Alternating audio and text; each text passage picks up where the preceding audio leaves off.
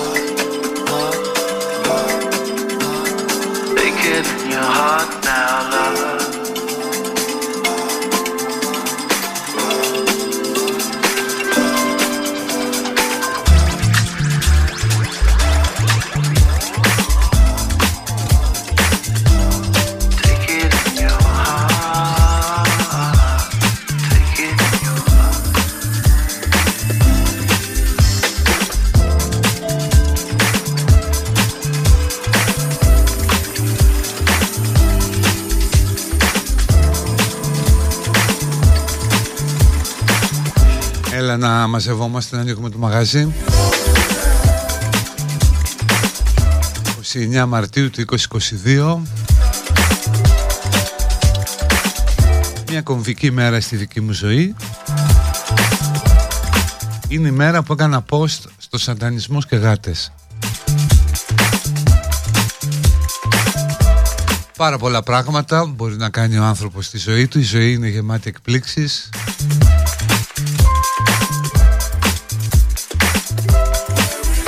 Και έτσι και εγώ πόσταρα στο σατανισμός και γάτες.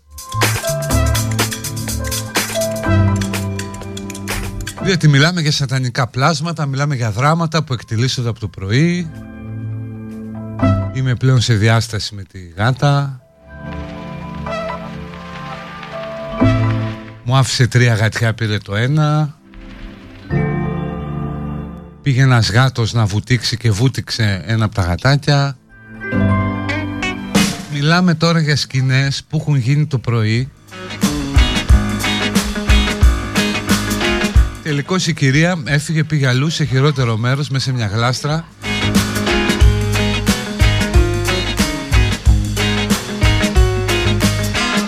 Φωνάζουν κιόλας εδώ έξω. Έχω πιω τα νεύρα μου. Έφυγε η κυρία γιατί δεν ήθελα να την πάω στο γιατρό. και πήρε και το ένα γατί της και έφυγε.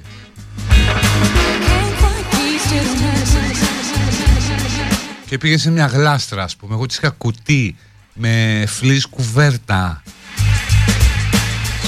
Δίσκο με φαγητό δίπλα. Δεν θες κυρία μου, μη θέλεις. Η πρώτη ή η τελευταία.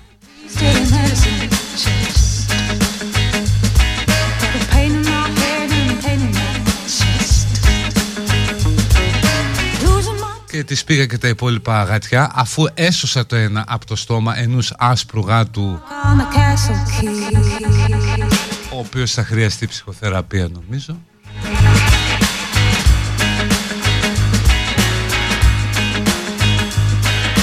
Τώρα πρέπει να πηδάω κάγκελα για να βλέπω τα γάτια. Τι ζω, Θεέ μου, τι ζω, γιατί;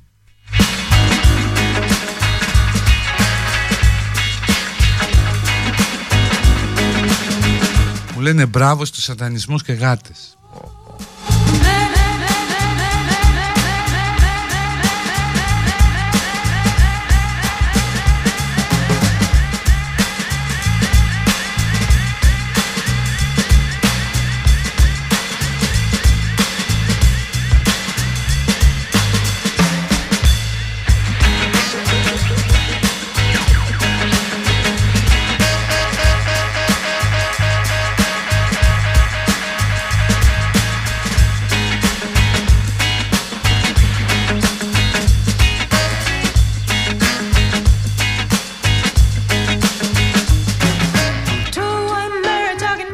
Χρόνια από το Όσκαρ του, του Βαγγέλη. Το δρόμοι της ε, φωτιάς. Το οποίο θα επενδύσει μια δική μου προσπάθεια. Έχω πάρα πολύ αυτοαναφορικά σήμερα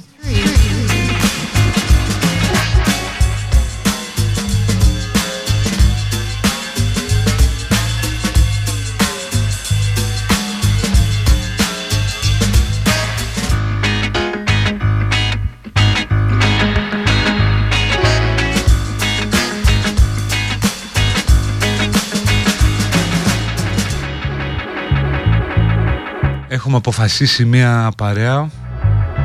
Ένα project που λέγεται Τελευταίοι στο Μαραθώνιο Να είμαστε τελευταίοι που θα τερματίσουμε στο Μαραθώνιο της Αθήνας. Που είναι 7 ώρες δηλαδή αν το κάνεις περπατητό 7 ώρες με καλές προπονήσεις τερματίζεις και γράφεις το όνομά σου με χρυσά γράμματα Τέλος πάντων θα σε ενημερώνω και για αυτό το project.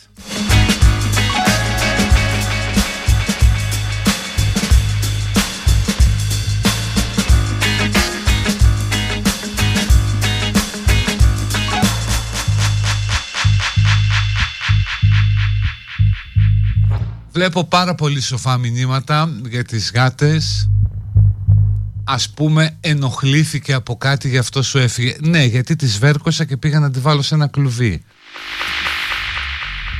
Και δεν το κατάφερα. Καλά και ενοχλήθηκε. Πρωτοφανές, περίεργο.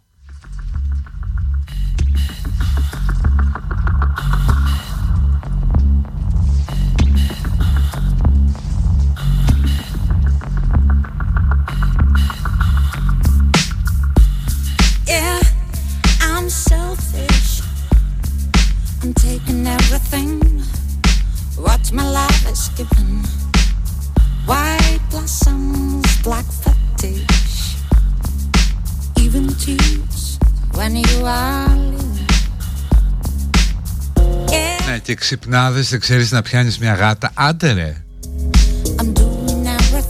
Γατοπαγίδα δεν μου έδινε κανείς. Μόνο ο Δημήτρης από το Blend που έστειλε το, το κλουβί.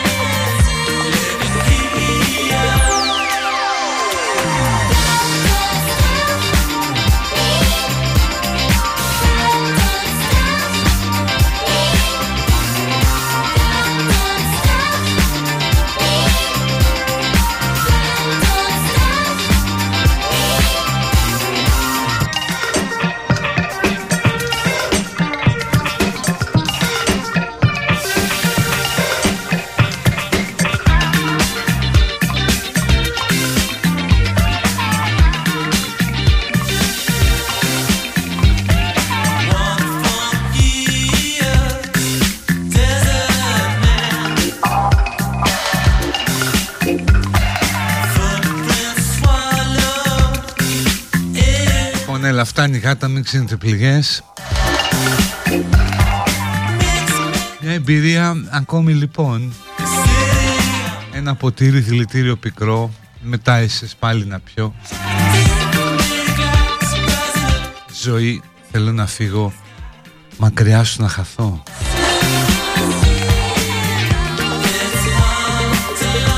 Λευτέρης Παντάσης, σπουδαίο κομμάτι αλλά ταιριάζει παντού.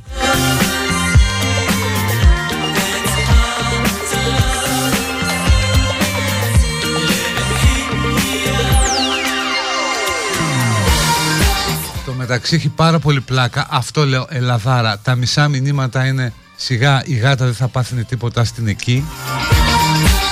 Γιατί πήγες να την πας στο γιατρό άσχετε, βλάκα, τέτοια διαβάζω.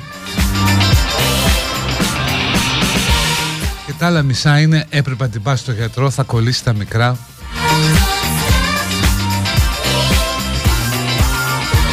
Γίνεται να μην το συζητάμε άλλο.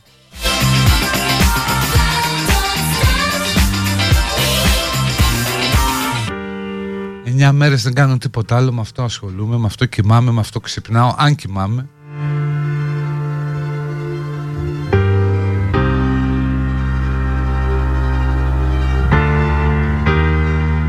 Λοιπόν, να μαζευτούμε, να βάλουμε καφέ, να πάμε στο break και να πιάσουμε τα άλλα.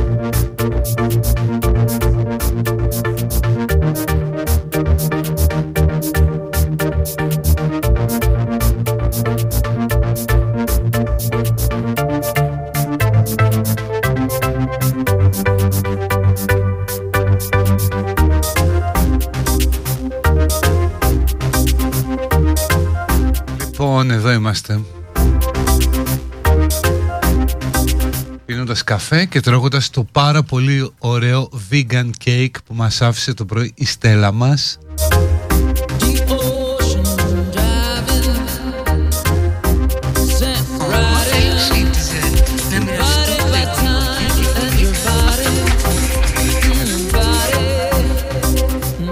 Πάρα πολύ ωραίο κέικ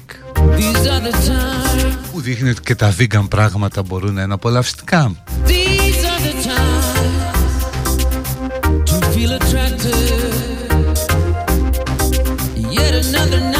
Μεταξύ ο πλανήτης νομίζω ασχολείται περισσότερο με το Will Smith και το Chris Rock παρά με ένα πόλεμο. Γι' αυτό και σήμερα στη συναυλία Ειρήνης σας πούμε και κάτι ότι δεν θέλουμε ούτε χαστούκια ούτε άσχημα αστεία. Μόνο χιούμορ, τραγουδάμε για το χιούμορ. Μάλλον τραγουδάμε για τις καλές ανθρώπινες σχέσεις.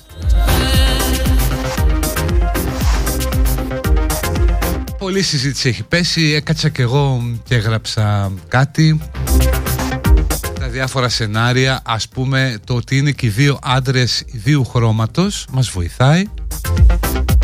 Δεν εκτρέπεται η συζήτηση σε άλλα παρακλάδια. Δηλαδή φανταστεί το Chris Rock να ήταν γυναίκα. Εντάξει θα ήταν ο άλλος φυλακή τώρα δεν το συζητάμε. Cancel Will Smith κλπ Αν ήταν όμως ο Will Smith γυναίκα θα ήταν αλλιώς. Και έχω να το χαστούκι έτσι δεν είναι. Λέγαμε επιτέλους το Me Too μια ηχηρή απάντηση στο σεξισμό. Πόσο καιρό ακόμα κορίτσια θα ενεχόμαστε αυτά τα αστεία και λοιπά. Αν ο Will Smith ήταν λευκός θα είχε γκρεμιστεί το σύμπαν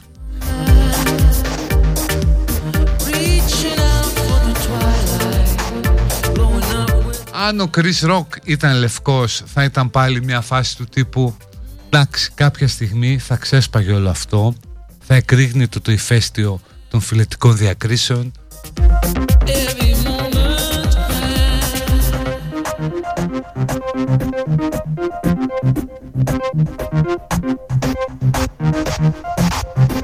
είναι διάφοροι συνδυασμοί. Ευτυχώς μας έκατσε ο πιο ο πιο εύκολος δύο μαύροι άντρες τέλειο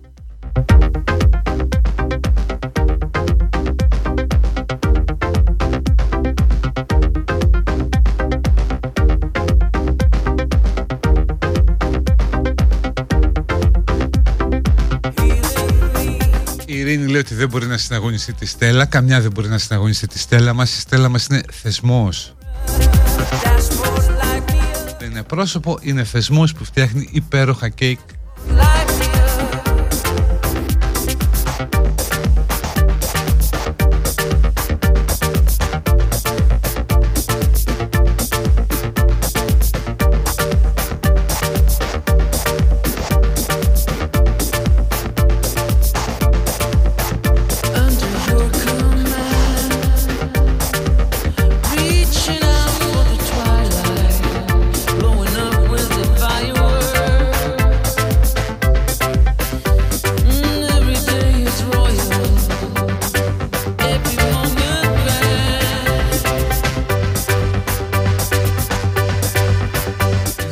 μας ενδιαφέρει τι ξέρω ο Chris Rock. Διάβασα ένα tweet ελληνικό μάλιστα ε,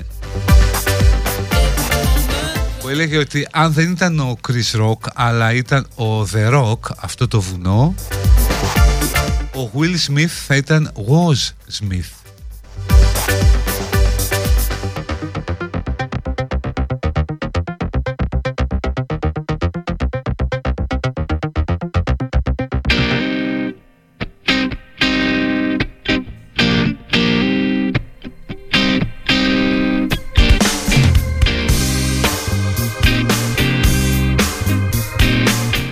Εννοείται ότι πρέπει να ήξερε ο Chris Rock το πρόβλημα της συζύγου Smith. Όλα αυτά οι κειμενογράφοι τα ψάχνουν πάρα πολύ. Αλλά επίσης είναι και πάρα πολλοί άνθρωποι που κάνουν ε, χιούμορ με το πρόβλημα υγείας τους. Απλώς το κάνουν οι ίδιοι για το δικό τους πρόβλημα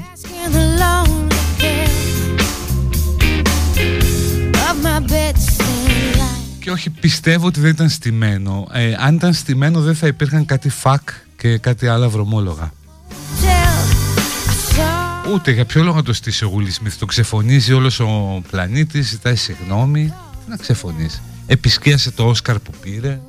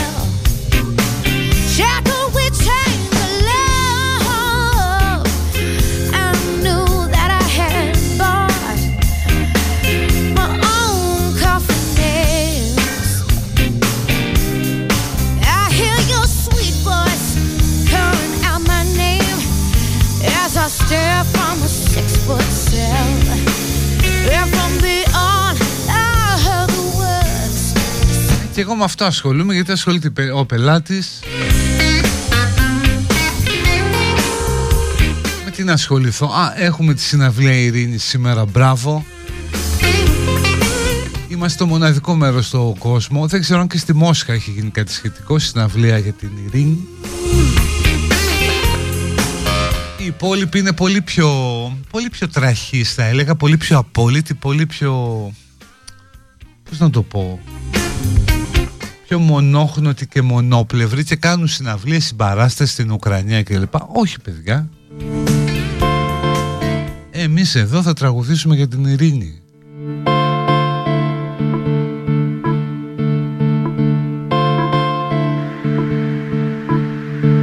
Νομίζω και στο τέλος όλοι μαζί που θα είναι μια πάρα πολύ ωραία εικόνα. Ο Νταλάρας, η Τσανακλείδου, η Μποφίλου, ο Ισβολέας, ο Δελιβοριάς, ο Ζάρα, ε, να πούνε όλοι μαζί το Give Peace a Chance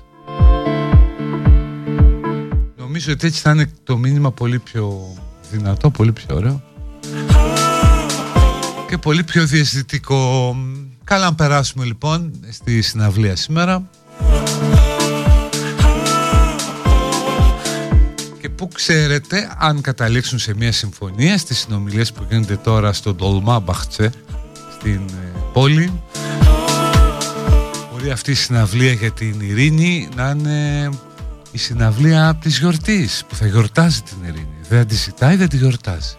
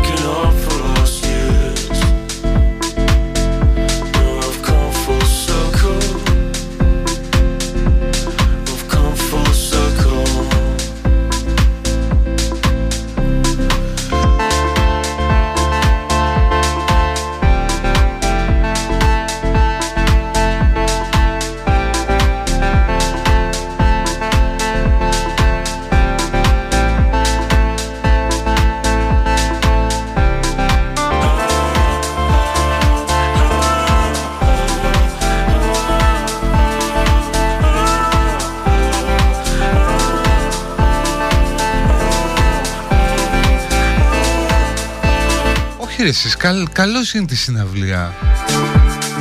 Εγώ ας πούμε αν έκανα συναυλία θα έλεγα συμπαρά στην Ουκρανία αλλά σιγά κάποιοι άλλοι σου λένε ειρήνη δεν θέλουν να καταδικάσουν τη Ρωσία ευτυχώς ζούμε σε ένα περιβάλλον όπου είσαι ελεύθερος να πεις και να κάνεις συναυλία γιατί γουστάρεις. Εγώ νομίζω ότι είναι υπερβολικός ο ντόρος που, που έχει γίνει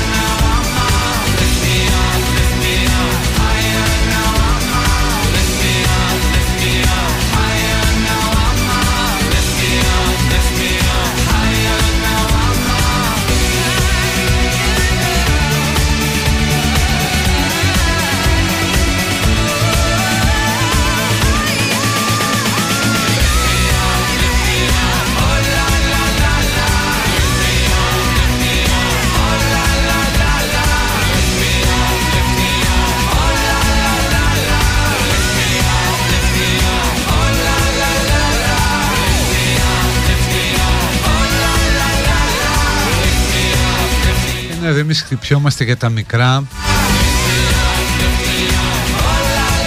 Για τα σήματα, για τα ανθρώπινα.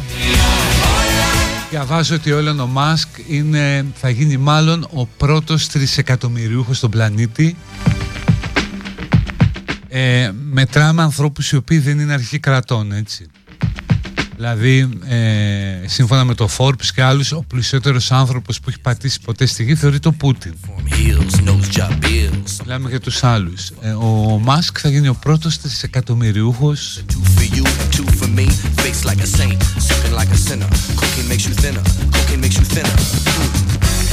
Να μας δανείσει το μυαλό του ρε, να δούμε τι γίνεται εκεί μέσα για λίγο.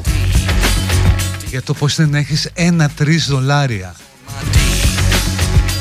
Να μπορείς να αγοράσεις χώρες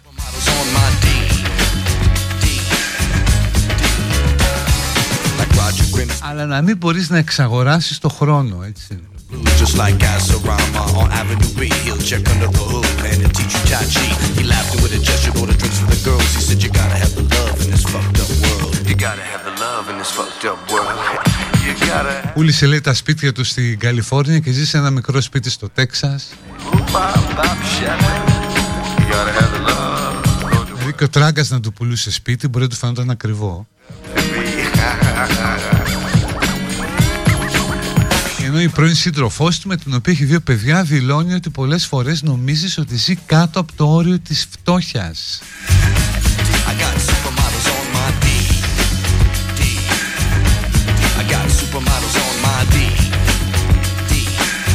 Είχε τρυπήσει το στρώμα ας πούμε και δεν άλλαζε. Και λέει έχουμε ένα άλλο πιο παλιό να το βάλουμε αυτό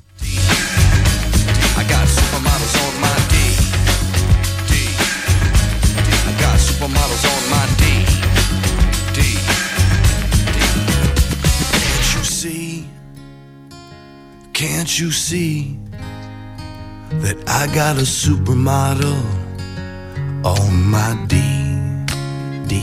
Or uh, can't you see? Or can't you see now that there's a supermodel uh, on my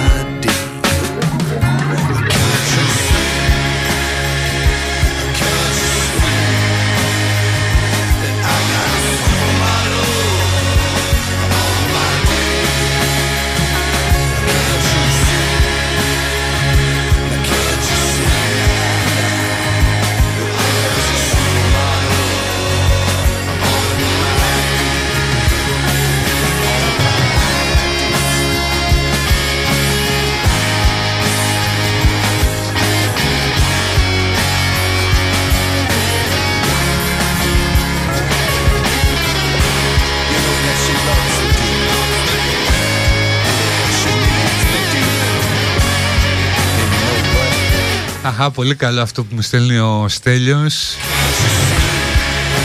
Φωτογραφία του Will Smith Επί της οποίας επιγράφεται. Θεέ των μαύρων τον καλό συγχώρεσε Will Και δώσ' του εκεί που βρίσκεται. Λίγη από την άσπρη σκόνη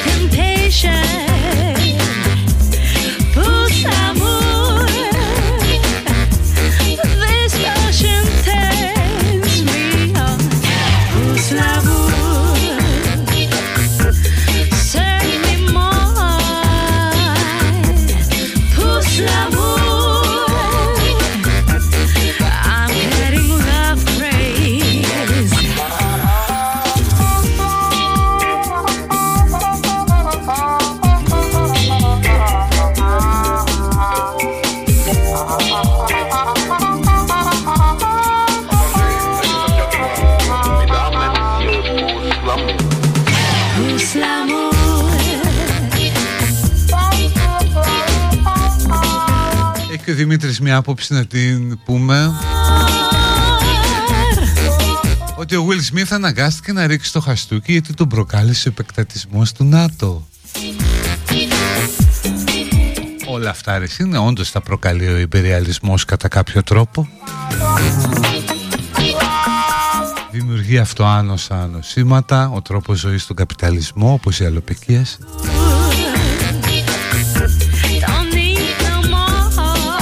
Κάνει τους ανθρώπους να εκτρέπονται στη συμπεριφορά όλα εξηγούνται με βάση αυτό το μοντέλο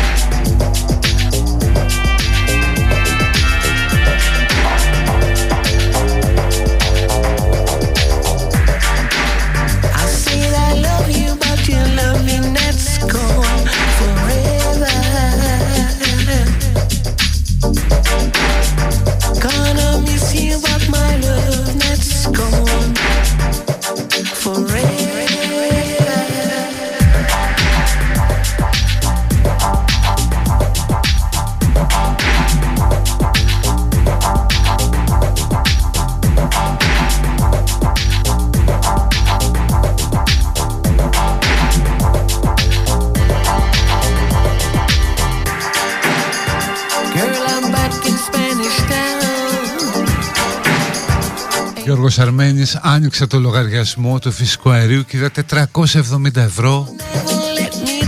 Και δεν είπες ρίχτω ηλία να τα βάλεις φωτιά γιατί αυτός το λέει.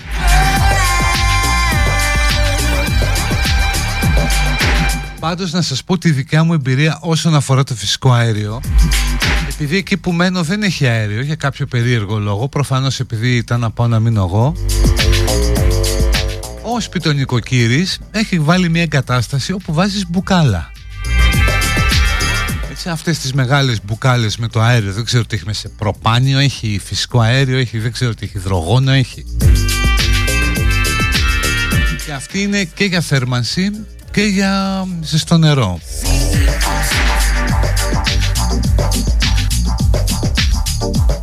με το καλοριφέρ κατά μέσο όρο σταθερά στους 20 βαθμούς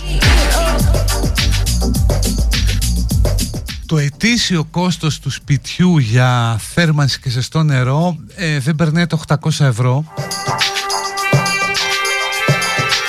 που νομίζω ότι σε αυτούς τους καιρούς συμφέρει με βάση τους λογαριασμούς που ακούω.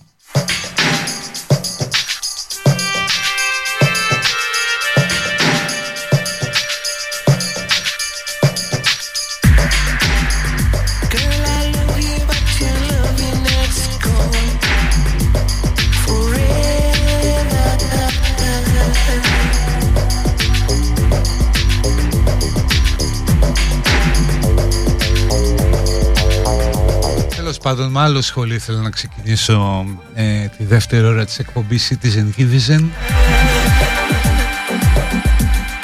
Ο Μητσοτάκης λέει θα δει το Σαϊντού Καμαρά αυτό το παιδάκι από τη Γουινέα που ήρθε εδώ στα 16, πήγε σχολείο του χρόνου ήταν να δώσει πανελλήνιες αλλά επρόκειτο να πελαθεί Πράγμα το οποίο δεν θα συμβεί για λόγους δημοσίων σχέσεων, πια το αντιλαμβανόμαστε όλοι. Αν δηλαδή δεν μπορείς να περάσει draft του NBA, που ήταν άλλη περίπτωση, ή αν δεν μπορείς να κινητοποιήσεις ένα μηχανισμό επικοινωνίας, το μέλλον σου είναι άδειλο και μάλλον ζωφερό. Και νομίζω θα ποιοποιηθεί τα ωραία, τα γλυκά, αυτά που λένε πάντα οι πρωθυπουργοί σε τέτοιες περιπτώσεις που όλοι τους πάντα δέχονται και κανένα πρόσφυγα, κανένα μετανάστη.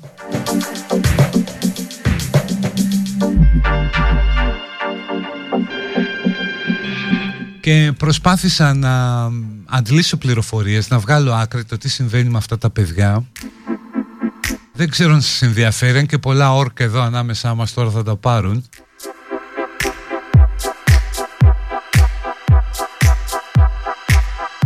Κανονικά με βάση την ελληνική νομοθεσία ένας ανήλικος που φτάνει ασυνόδευτο στην Ελλάδα θα πρέπει α να υποβληθεί σε ιατρικές εξετάσεις προκειμένου να πιστοποιηθεί η ανηλικότητά του. Γιατί το ξέρετε, παλιά έρχονται πάρα πολλά παιδιά από την Αφρική που είναι 20 χρονών. Εδώ με τους ποδοσφαιριστές συμβαίνει. Δεν συμβαίνει τώρα με παιδιά που έρχονται χωρίς χαρτιά που είναι 20 χρονών και λένε είμαι 16, είμαι 17. Θα μου πεις μπορούν να το διαπιστώσουν αυτό οι εξετάσεις; Δεν νομίζω ότι μπορούν οι ιατρικές εξετάσεις να ξεχωρίσουν έναν 17χρονο από έναν 19χρονο Αλλά ενώ θα έπρεπε να γίνονται δεν γίνονται Επίσης ο κάθε ανήλικος που θα μπει σε δομή ή σε κάποιες άλλες εγκαταστάσεις θα πρέπει να παρακολουθείτε από επίτροπο. Ούτε αυτό γίνεται.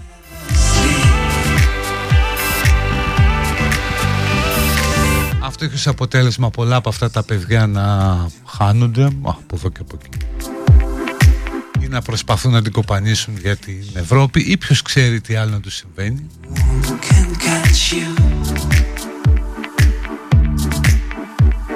Πολλά από αυτά περνάνε σε ένα πλαίσιο παραβατικότητας. Είναι και κάποια από αυτά που προσπαθούν να προσαρμοστούν, να μάθουν μια τέχνη, να βρουν μια δουλειά. Υπάρχει πια το πλαίσιο να μπορούν να δουλέψουν από, μια, από τα 15 και πάνω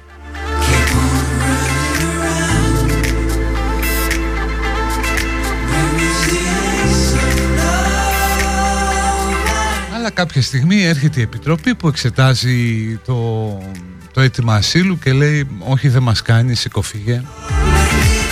Πήγαινε εκεί που, από εκεί από όπου είσαι ή τέλος πάντων από εκεί που λες ότι είσαι γιατί έρχονται πολλά παιδιά και λένε ότι εγώ είμαι ακόμα και μαύρη και λένε μα από τη Συρία. Αυτό που προσπαθώ να πω είναι ότι τέτοια παιδιά σαν το Σαϊντού Καμαρά, ένα παιδί δηλαδή το οποίο έχουμε ένα νέο υγιή έξυπνο άντρα με υψηλή ροπή προσαρμοστικότητας, με έφεση στην εκπαίδευση και διάθεση να μάθει τη γλώσσα και να προσαρμοστεί εδώ, δεν πρέπει να χάνονται. Άσε στην άκρη ας πούμε αν είναι επιβλαβές για αυτούς. Αυτό άστο. Είναι επιζήμιο και για την Ελλάδα όσο και αν τα παίρνετε κάποιοι δεν έχουμε την πολυτέλεια να χάνουμε νέους υγιείς έξυπνους άντρες οι οποίοι, οι γυναίκες εννοείται, οι οποίοι θέλουν να γίνουν Έλληνες. Δεν μας παίρνει. Οπότε λοιπόν αφού τον δύο πουθού και πει τα μεγαλόστομα και τα γνωστά Ας κοιτάξουν λίγο παραπάνω το πώς ε, μεταχειριζόμαστε τους ανηλίκους.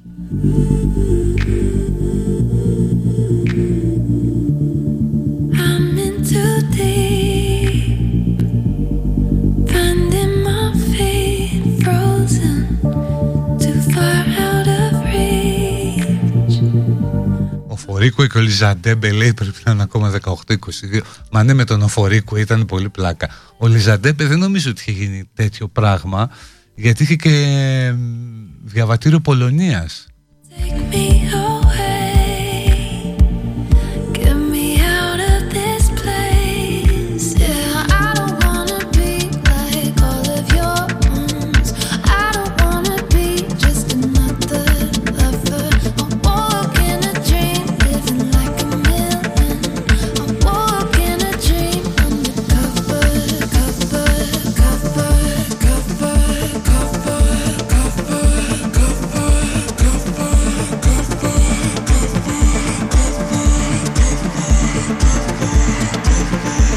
Όχι, αν και δεν έχει σημασία με αυτό το θέμα, οι μπουκάλες δεν απαγορεύονται. Είναι πάρα πάρα πάρα πάρα πολλά τα εστιατόρια που δουλεύουν με μπουκάλα.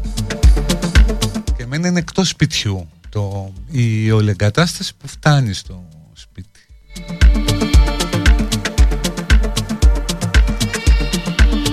Τώρα αρχίσαν τα πάρτον στο σπίτι σου ε, και λοιπά. Ναι, μέσα είμαι να τον πάρω στη χώρα μου. Πληρώνω και φόρους γι' αυτό, πιθανότατα πολύ περισσότερους από ότι εσύ. Και αντιλαμβάνομαι το δημογραφικό πρόβλημα της χώρας και όλο αυτό που έρχεται μόνο έτσι αντιμετωπίζεται και όχι με τη δική σας αντίληψη που θέλει τις γυναίκες να γεννάν σαν κουνέλες αφού τους κουνήσουν 500 ή 1000 ευρώ μπροστά στο πρόσωπο. Διότι το οικονομικό δεν είναι η πηγή του δημογραφικού προβλήματος, ό,τι και νομίζετε.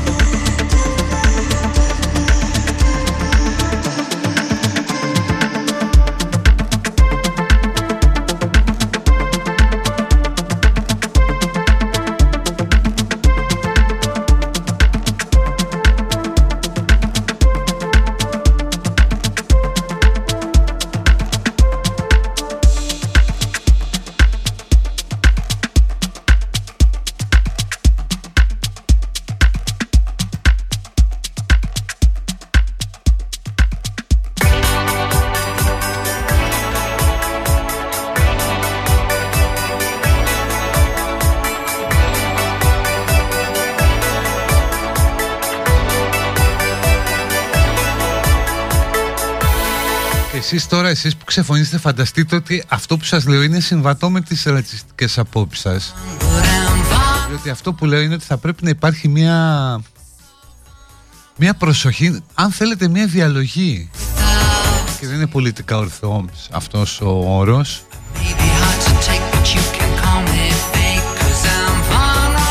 Δηλαδή όταν βλέπεις ένα πιτσιρικά που είναι 18 χρονών έχει μάθει ελληνικά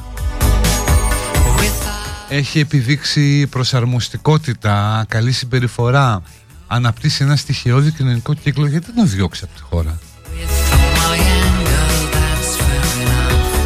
Επειδή είναι μαύρος θα μου πείτε μάλλον δεν θα το πείτε αλλά αυτό πιστεύετε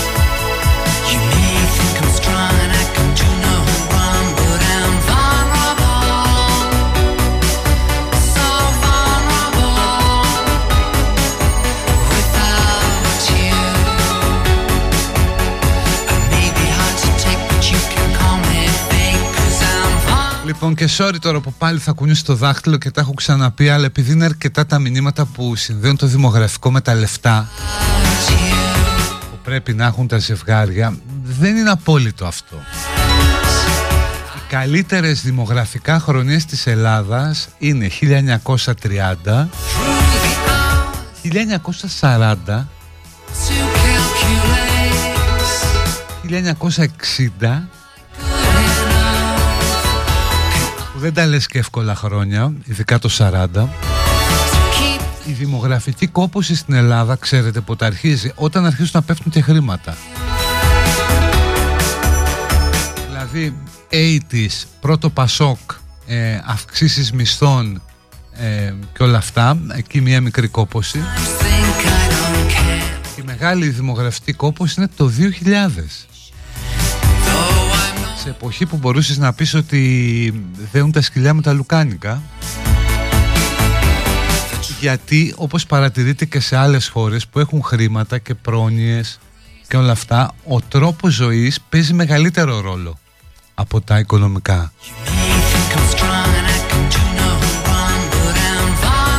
Ενώ αν πεις ένα ζευγάρι θα έχεις λεφτά για να κάνεις παιδιά αλλά θα στερηθείς τα υπόλοιπα από τον τρόπο ζωής. Ταξίδια, διακοπές, λίγο κάποια πράγματα πιο εξεζητημένα που παλιά δεν μπορούσε να το ονειρευτείς. Δεν είναι βέβαιο ότι τα περισσότερα ζευγάρια θα σου πούν «Α, όχι, εγώ θέλω να κάνω παιδάκια, να προσφέρω στην πατρίδα». Είναι και ο τρόπος ζωής.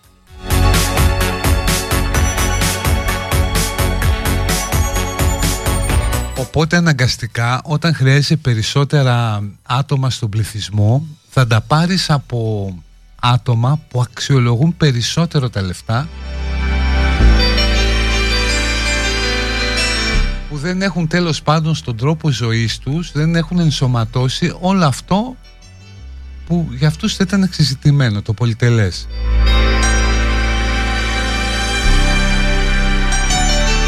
Δηλαδή να σας το πω αλλιώς πάρτε ένα ζευγάρι Ελλήνων ε, που έχουν και δύο πολύ καλές δουλειές, είναι στελέχη επιχειρήσεων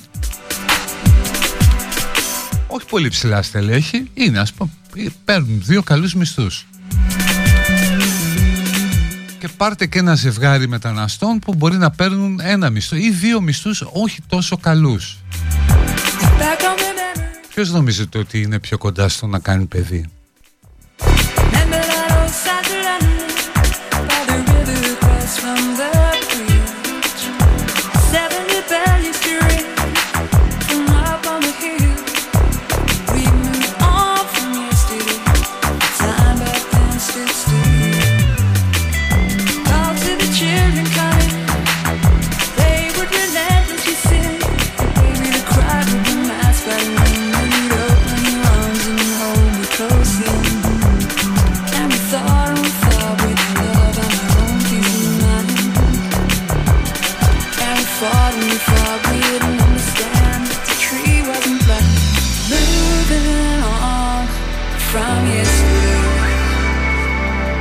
Δηλαδή το ότι η Ιαπωνία είναι η πιο γερασμένη χώρα στον κόσμο δεν έχει να κάνει με το ιδιωτικό επίπεδο.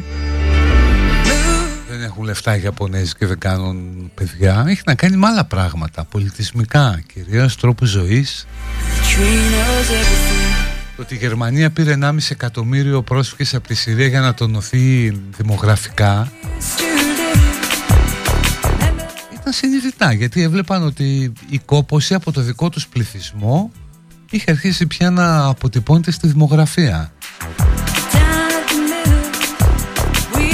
Οπότε όλη αυτή η αντίληψη είναι παροχημένη και λαϊκίστικη που βγαίνουν και λένε δώστε λεφτά στα νέα ζευγάρια να κάνουν παιδιά. Άσε ρε.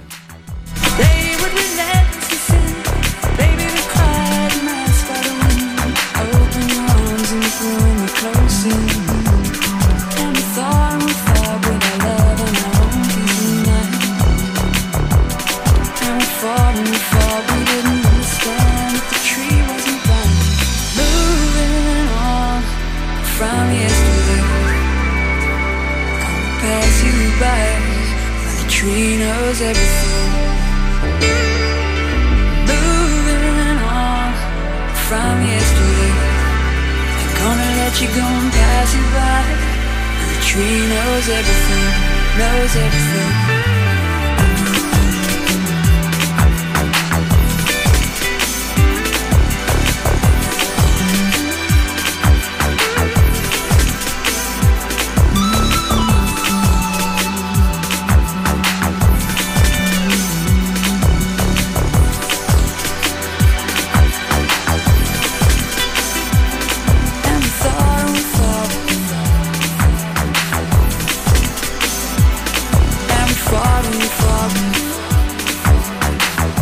Η απάντηση δεν είναι αυτό που λέτε να φέρνεις Αφγανούς, Πακιστανούς, ανεξέλεγκτα Αφρικανούς να κάνουν παιδιά. Η απάντηση είναι στο να κάνεις μια προσεκτική διαλογή των ανθρώπων που έρχονται και να υποστηρίζεις αυτούς που έχουν τις περισσότερες πιθανότητες να ενταχθούν καλύτερα στην κοινωνία.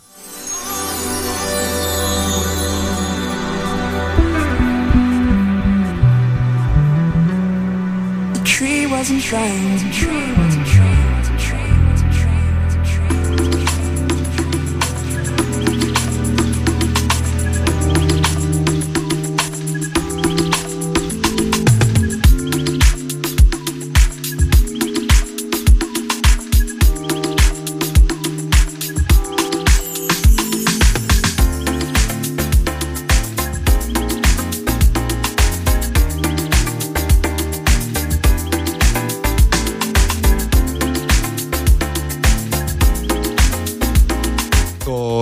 trying. η ανησυχία δε για την απειλή που υφίσταται ο πολιτισμός μας δεν ισχύει, είναι τεχνητό, είναι πλασματικό. Διότι αλλάζει συνέχεια η αντίληψη με την οποία ε, προσλαμβάνουμε τον πολιτισμό. Αλλάζει συνέχεια ο τρόπος με τον οποίο αντιλαμβανόμαστε τον πολιτισμό μας. Ένα παράδειγμα, αν λέγαν στους Έλληνες του 1940 πώς θα είναι η Ελλάδα του 2020, θα φρίκαραν, θα έλεγαν έχει αλλοιωθεί ο πολιτισμός μας, έχει αλλοιωθεί δεν θα είναι Έλληνες αυτοί, τι είναι τούτα. Οπότε η αντίληψη που έχεις για τον πολιτισμό σου είναι κάτι το οποίο μεταβάλλεται, είναι δυναμικό.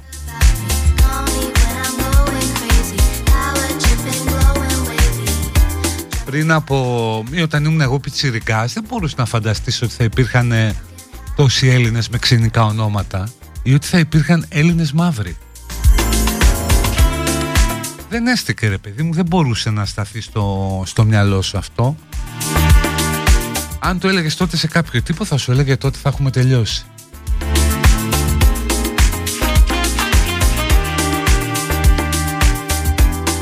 Οπότε εσείς που ανησυχείτε για πολιτισμό κουλάρετε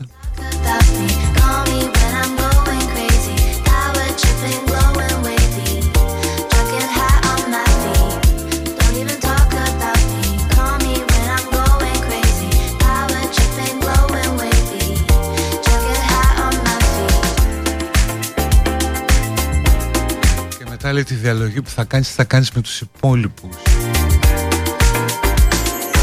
Κάποιους αναγκαστικά θα τους επαναπροωθήσεις.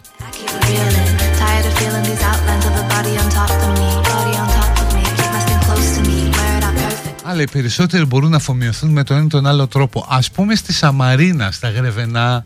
Παιδιά της Σαμαρίνας μωρέ παιδιά καημένα. Εκεί έγινε μια δομή προσφύγων ε, το χειμώνα πήρε ζωή το χωριό. Κάνανε έργα, φτιάξαν δρόμους. Και στην αρχή κάποιοι κάτι δεν θέλαν. Σου λέει ο άλλος βγαίνω εδώ στο χωριό μου να πάω στην εκκλησία και βλέπω έναν Ιρακινό, δεν γουστάρω. Ε, μετά από δύο-τρία χρόνια το έχει συνηθίσει γιατί είδε ότι και ο Ιρακινός του φτιάχνει δρόμους.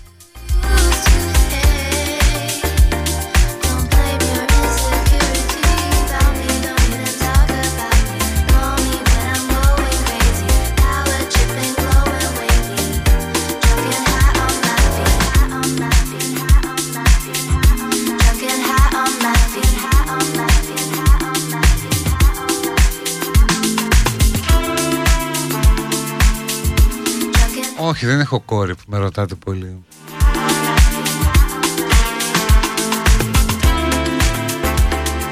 Επίσης, ναι, όχι, ο γιος μου straight είναι.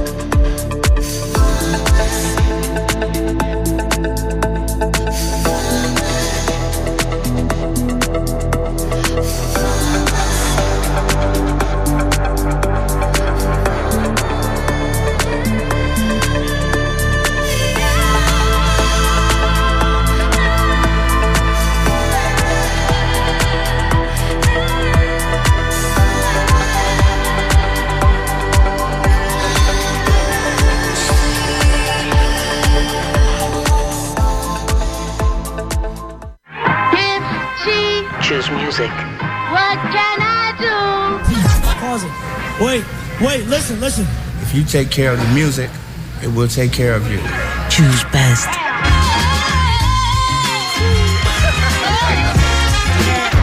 92,6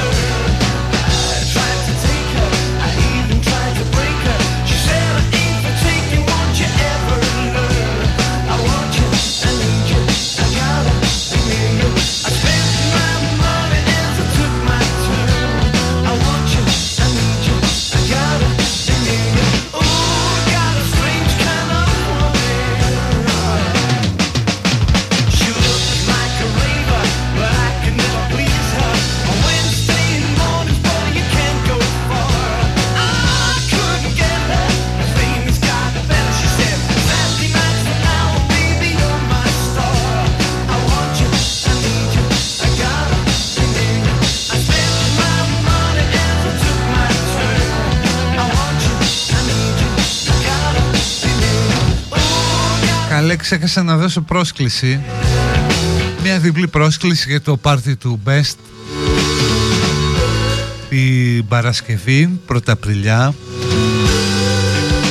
Ω ναι είναι Πρωταπριλιά λέει είναι αλήθεια. Χοχο Στο Λόχαν Έχω μια διπλή Άνευ ποτού Έτσι λέει.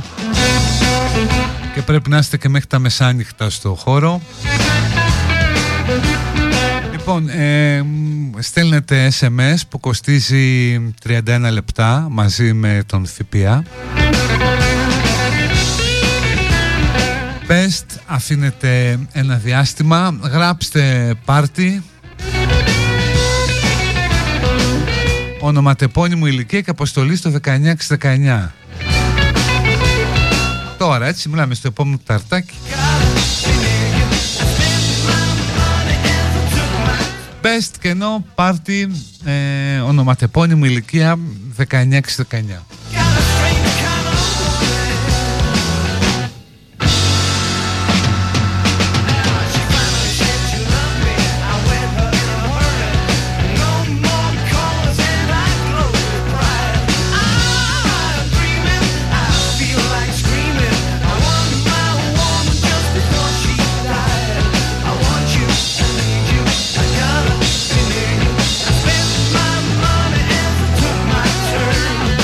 Ελαφρά δηλητηρία λέει έπαθε ο Αμπράμοβιτς ήταν προειδοποίηση. Έλα αριστερά που κάνουν τέτοια πράγματα από τη Ρωσία. Είναι μια εφημερίδα που έκλεισε. Δεν φέρναν καλύτερα κανένα τάγμα μισθοφόρων Ελλήνων Τόσους έχουν να την κάψει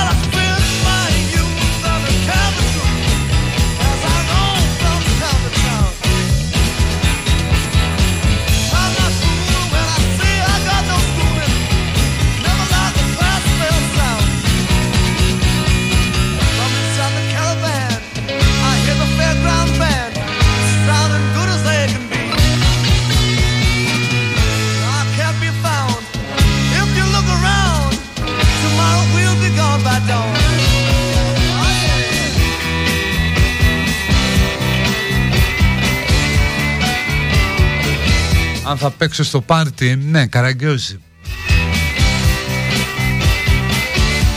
Το line-up του πάρτι είναι η παραγωγή του Best, η καλύτερη μουσική παραγωγή στη χώρα. Και όχι μόνο.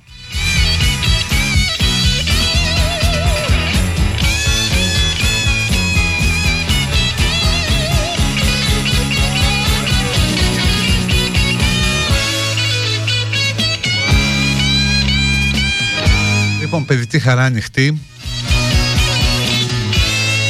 Πώς βγήκε και αυτή η εκπομπή, ούτε εγώ ξέρω. Ε, παιδική χαρά ανοιχτή. Ε, μπορείτε να πείτε ό,τι θέλετε για τα επόμενα 19 λεπτά.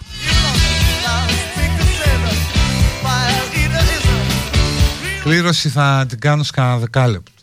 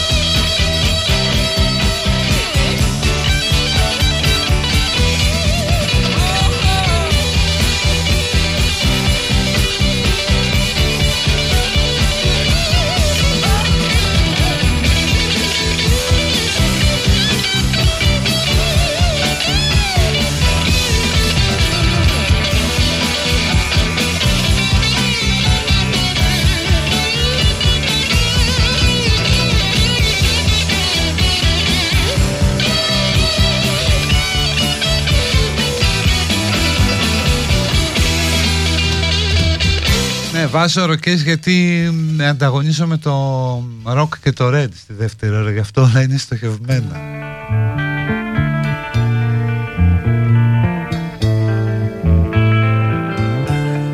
Τίναξα τα παπούτσια από τον τρίτο. Έφυγε εσωτερική σόλα και έψε στο μπαλκόνι του πρώτου, του οποίου οι έννοικοι έρχονται μόνο καλοκαίρι. Γιατί να κάνω, να πάρεις παπούτσια.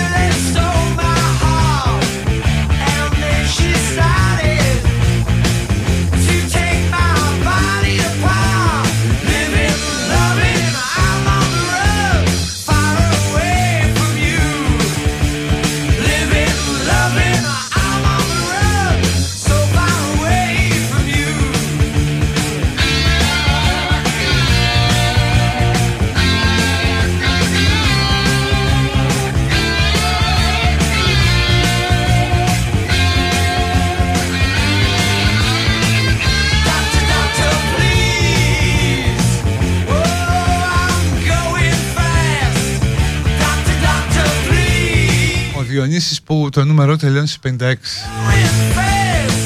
Θα πάρεις και μήνυμα τώρα Διονύση.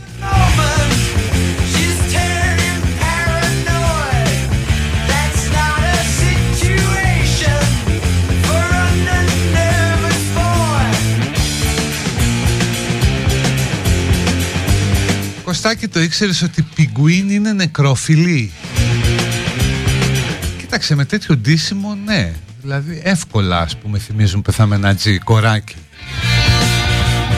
Νεκροπομπό. Ότι είναι πολύ πιθανό να είναι νεκρόφιλα τα πουλιά.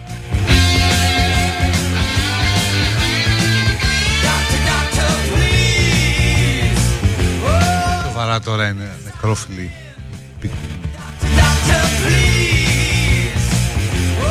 Οπότε και που είναι το πάρτι Πρωταπριλιά στο Λόχαν στην Ιερά Οδό. Να παίξω στο πάρτι τα ξημερώματα για να φύγει ο κόσμος.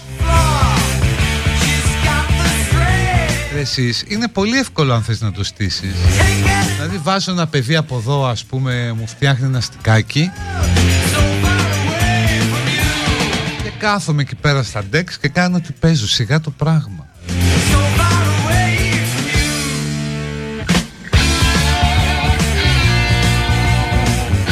πάω Κανάρια νησιά για διακοπές ή Αζόρες. Να πας στις Αζόρες αλλά όχι με πλοίο. Διότι όπως έλεγε και ο Μπόστ για εκείνο το πλοίο Ένα πλοίο ταξιδεύων δυτικά των Αζωρών Που εξόκυλε τέλος πάντων με το νέο και το νέο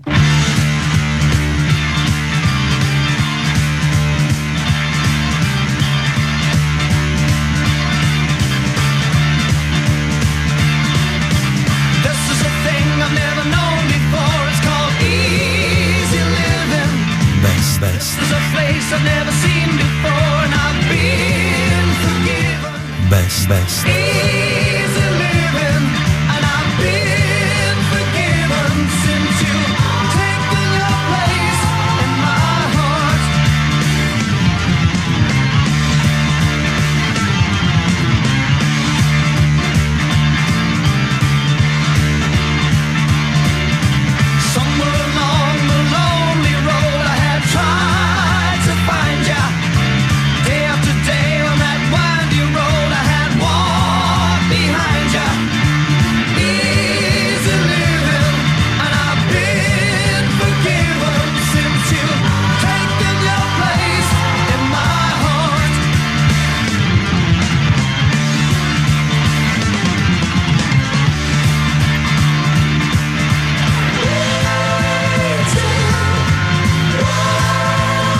Αλήθεια είναι.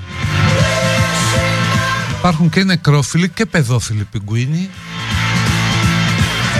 και γκέι πιγκουίνοι. Εντάξει το γκέι υπάρχει παντού σε όλα τα είναι μέσα στη, στη φύση. And so easy living. νεκρόφιλος πιγκουίνοι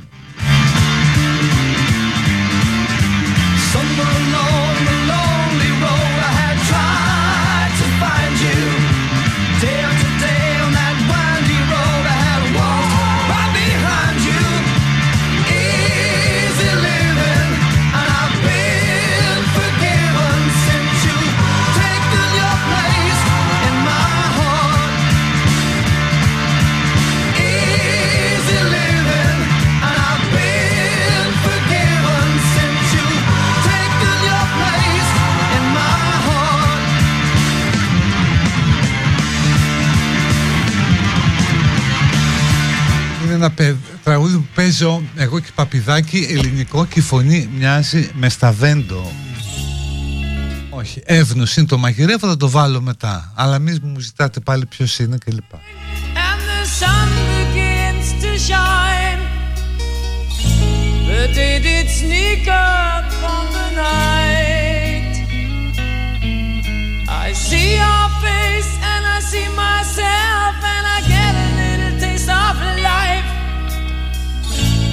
Try to stand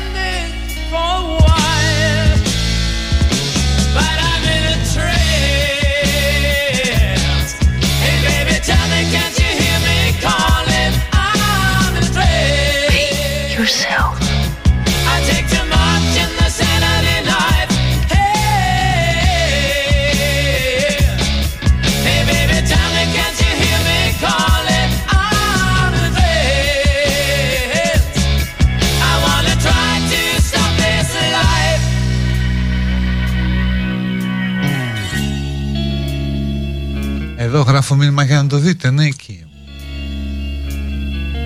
Υπάρχουν λέει διασμένοι πιγκουίνοι από θαλάσσιους ελέφαντες. Με πλάκα μου κάνετε.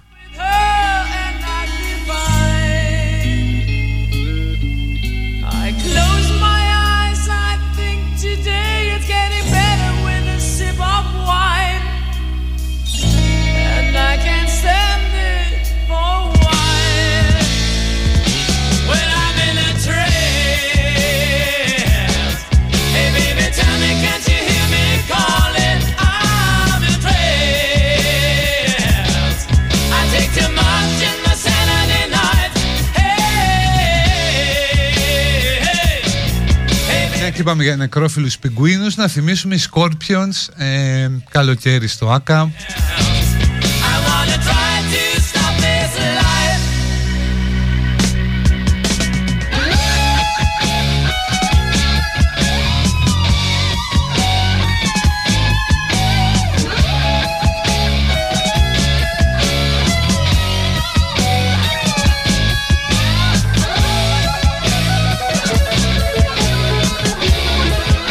πλάκα τα στατιστικά μετά τη συναυλία των Scorpions.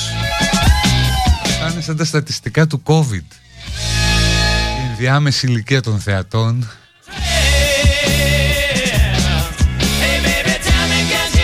Υποκείμενα νοσήματα περισσότεροι.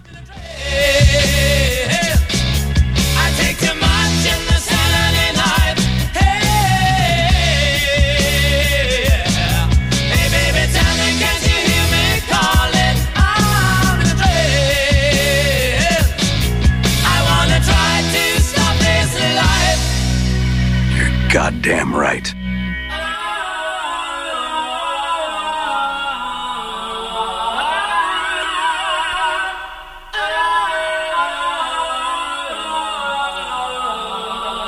Παιδιά, η τελευταία συναυλία των σκόρπιων έχει δοθεί εδώ και χρόνια. Αυτή είναι φαντάσματα.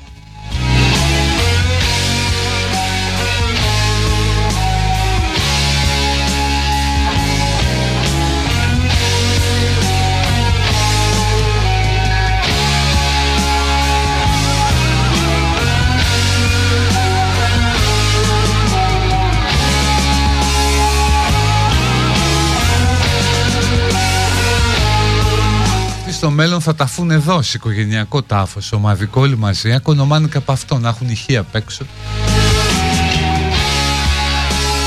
Άκου τον Κλάου Μάιν από το υπερπέραν και τώρα από εκεί τον ακούς. Λοιπόν, δεν το ξαναλέω, εύνους, μαγειρεύω, μη στέλνετε μηνύματα, ειδικά σε ακατάλληλες ώρες για το βρωμοτράγουδο, το έχω μετανιώσει.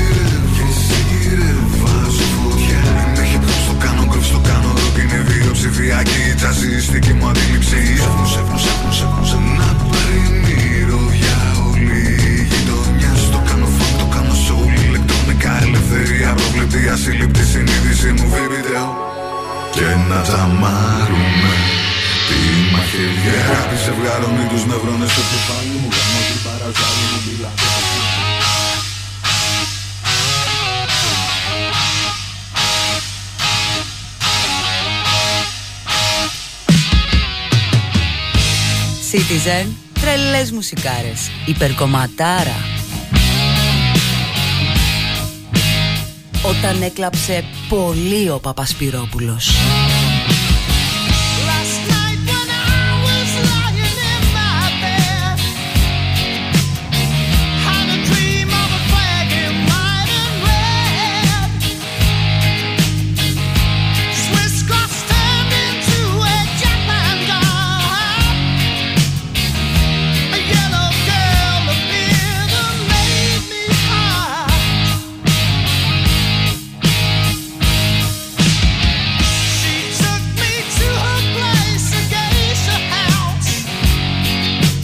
Στο γράφω, στο μήνυμα, λέγεται Εύνους, είναι το σχήμα. Η VNUS μαγειρεύω και δεν το βρείτε στο YouTube. Αν οι άνθρωποι είναι άσχετοι, δεν το έχουν βάλει στο Shazam, την πληρώνω εγώ.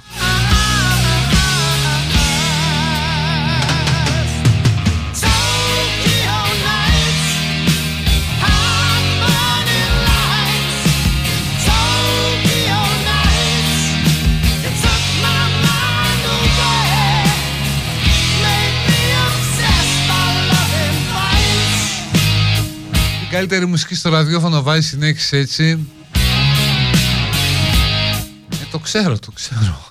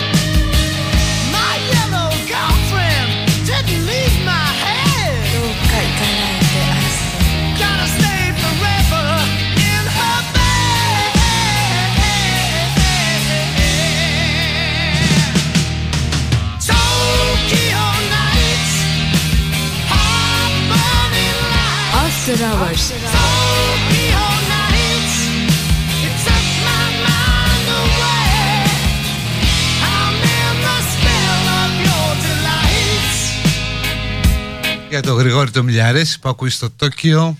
Your delights. Για την πόλη με τις δύσκολες τουαλέτες.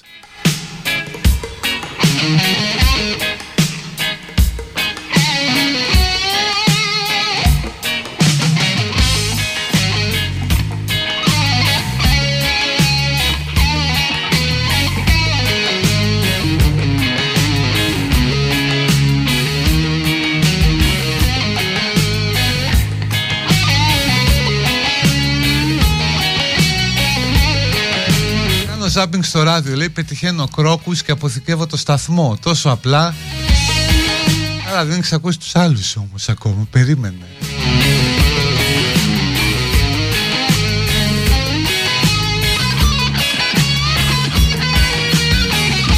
Νομίζω κρόκους πια ούτε ο ροκ πρέπει να παίζει. Άννα, τους ξέρεις τους κρόκους. Ε, τους κρόκους αυγών αυτό.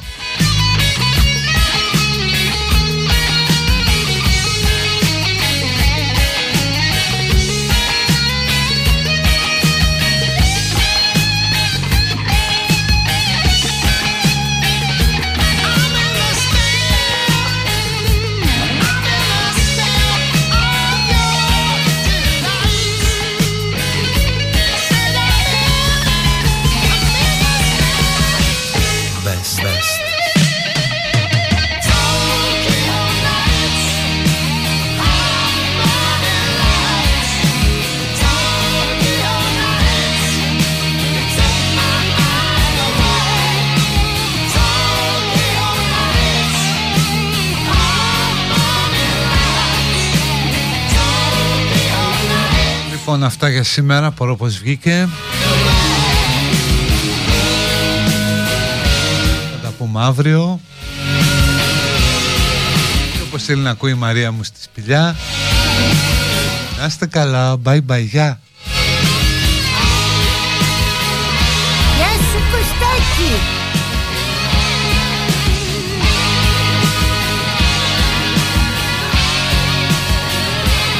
Goddamn right.